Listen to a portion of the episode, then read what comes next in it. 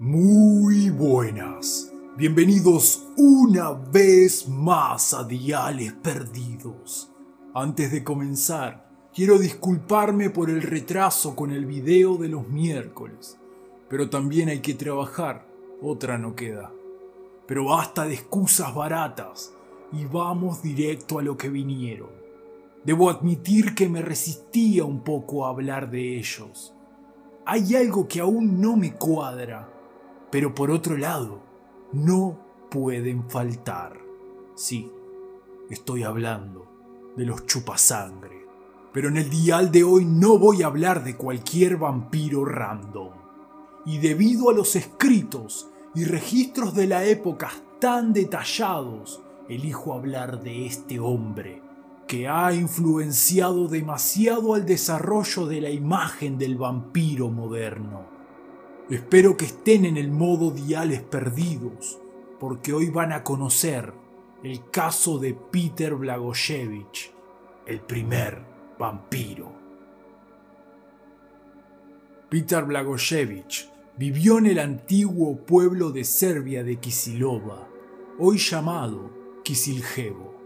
Fue un campesino que vivió una vida sin penas ni glorias, hasta fallecer en mil setecientos veinticinco, a los sesenta y dos años de edad. No estamos aquí para saber qué hizo durante su vida. Estamos aquí por lo que hizo una vez muerto.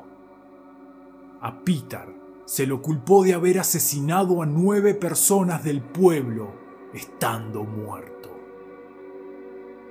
La historia cuenta que unos días después de su muerte, una noche, golpean la puerta de una casa. Abre un joven y se queda paralizado al ver quién era el visitante. Sí, el visitante era Petar y el joven su hijo. Este le demanda alimento porque estaba hambriento y el joven, aún sin comprender, sin entender nada, contestó que no había. Y Petar brutalmente lo asesina y bebe su sangre. Todo esto ocurre enfrente a su viuda. Los siguientes días, varios pobladores se hicieron presente ante el doctor porque se sentían enfermos, anémicos y extremadamente cansados sin saber por qué.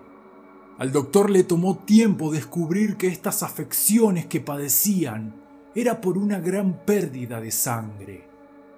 Tarde o temprano, estos ocho aldeanos murieron y todos concordaban en algo, en haber visto a Petar. Entonces los pobladores empezaron a creer que la viuda no estaba tan loca al asegurar que Petar había asesinado a su propio hijo.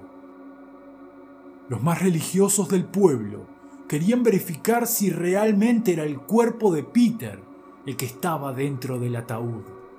El miedo se apoderó del pueblo y fue tanta la insistencia que el intendente imperial del lugar ordenó exhumar el cadáver. En efecto, Petar se encontraba donde tenía que estar, pero lo que llamó poderosamente la atención a los presentes fue que no presentaba rastros de descomposición, todo lo contrario. Le había crecido más pelo en la cabeza, le crecieron fuertes uñas y su piel, su piel se veía tan fresca como la de cualquier otro ser humano vivo.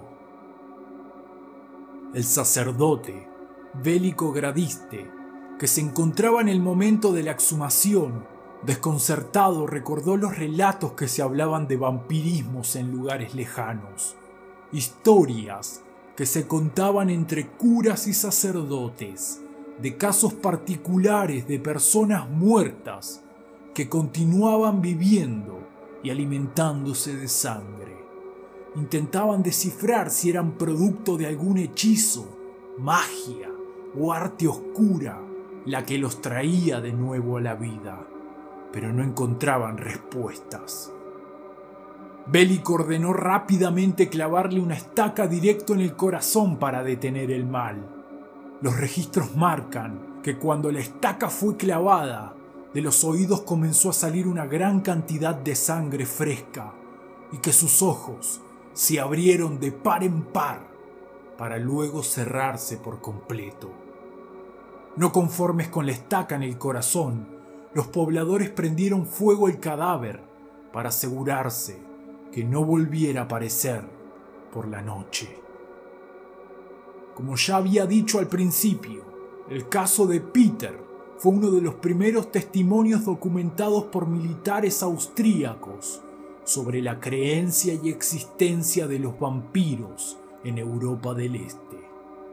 Pocos años después se sumó el caso de Arnold Paole, también documentado en otra región de Serbia, con demasiadas similitudes a este caso. Y aquí y ahora yo les pregunto a ustedes, ¿creen en la existencia de los vampiros? A mí la verdad que me cuesta mucho. No sé si será por culpa de Hollywood que lo super explotó, pero puede ser que muy atrás en el tiempo algo extraño haya habido. La verdad, la verdad que no sé qué contestar. Pero bueno, espero que el dial de hoy les haya gustado. Haceme saber tu respuesta en la caja de comentarios. Por favor, no te olvides de compartir estos videos con algún amigo. Déjame un buen like si el video te gustó. Y claro, más que obvio, no te olvides de suscribir. Así muy pronto te estaré contactando en otro Dial Perdido.